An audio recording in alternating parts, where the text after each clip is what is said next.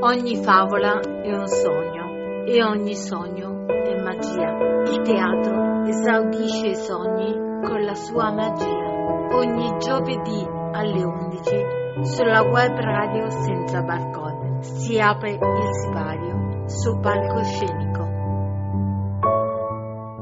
Bentornati ancora a palcoscenico sulla web radio senza barcode giovedì 3 novembre torniamo al teatro Trastevere, quel posto che ormai noi chiamiamo casa perché lì ci stiamo veramente bene.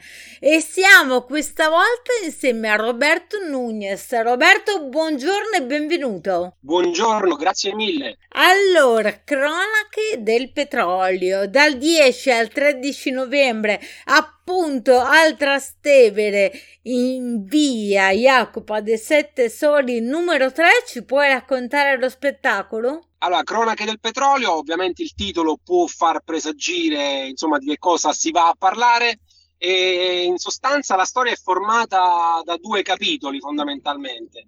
Eh, il primo è Big Crunch, dove un'incredibile, assai improbabile pioggia rossa eh, si abbatte su tutto il pianeta Terra, una pioggia rossa che, che si scopre essere sangue. Quindi si va a analizzare cause ed effetti di questa incredibile pioggia di sangue.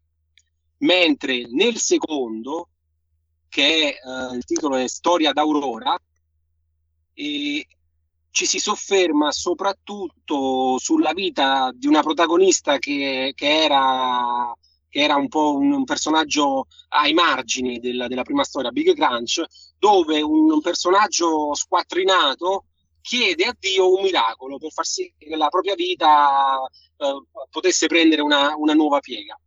Il miracolo l'indomani arriva, però senza stare troppo a spoilerare perché il miracolo è, è ancora più impossibile di quella pioggia rossa di sangue di Baby Crunch. Inquietante ma interessante. Oltre a questo personaggio ai margini della prima parte, qual è il filo conduttore delle due storie? Ovviamente si, tra- si parla di consumismo e tutto quello che riguarda il consumismo.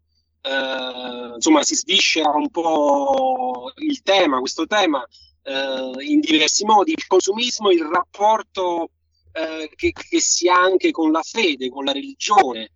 Mm. E, e, quindi insomma il, il, filo, il, filo, conduttore un po' eh, ci, ci, ci, vede tutti i protagonisti facenti parte di una, di una catena, anelli di una catena lunghissima eh, dove si fa fatica a capire dove sia l'inizio e dove sia la fine. Beh, è complicato anche come spettacolo. Inoltre avete delle proiezioni video che vanno appunto ad integrarsi e a sostenere questo racconto. Perché trattare questo tema, visto che è scritto e diretto da te, Roberto, e perché in questo modo? Allora, ho iniziato a scrivere Cronache del petrolio poco prima del, della pandemia, dell'inizio della pandemia. Eh, il titolo era quello, gli argom- le argomentazioni erano quelle, poi con la pandemia eh, sono arrivati nuovi input che riguardano sempre il mondo del consumismo e de- de- de- dell'ambientalismo, di, tutto questo, di tutto quello che concerne la nostra vita, la nostra esistenza. E quindi si sono arricchiti anche di termini, mentre scrivevo arrivavano termini come immunità di gregge e tutto, tutto quello che concerne la pandemia. E tutto collegato quindi anche alla pandemia. La pandemia è anche collegata in un certo senso al consumismo, al consumismo certo. esasperato. Assolutamente d'accordo. Una domanda, eh, forse non c'entra nulla, però mi interessa a livello personale. Il tuo modo di scrivere, visto che tu hai cominciato a scrivere prima della pandemia, oltre a sì. parole nuove che possono essersi inserite nel tuo, nel nostro vocabolario proprio grazie se possiamo ringraziare quel periodo è sì. cambiato in qualche modo? Allora, eh, sì, in questi, in questi, due anni sono cambiate un bel po' di cose, anche il modo di raccontare le cose. Noi avevamo, per esempio, la narrazione quotidiana di quello che avveniva sì. nel mondo, a casa nostra, nel mondo. Eh, sarebbero dovute cambiare altre, altre cose che in realtà poi non sono cambiate. Come, come diciamo, la percezione appunto del, del, dei consumi, l'effetto dei consumi sconsiderati che, che producono un disinnamoramento verso certo. il pianeta Terra. Ma il tuo modo di scrivere? Il mio metodo di scrivere no, no non credo si, sia stato influenzato da questi due o tre anni, mm. eh, magari sia solo un po' di esperienza in più, ecco, tutto qui. Ti faccio questa domanda perché io ho, sono anche un editore e promotore letterario e molti miei autori hanno eh, fatto un, un, grande cambiamento nel loro modo di scrivere, forse anche maturandolo. E quindi mi interessa sempre capire il punto in cui siete e, o eravate quando è cominciata la, la, pandemia. Tu scrivi, hai scritto questo testo per il teatro, ma non è così dissimile dallo scrivere per un, per un libro o per un racconto. Allora, al posto delle il teatro Trastevere in via Jacopa dei Sette Soli, gli spettacoli nei giorni feriali sono alle 21 alle 17.30 nei festivi e tu sarai in scena dal 10 al 13 novembre.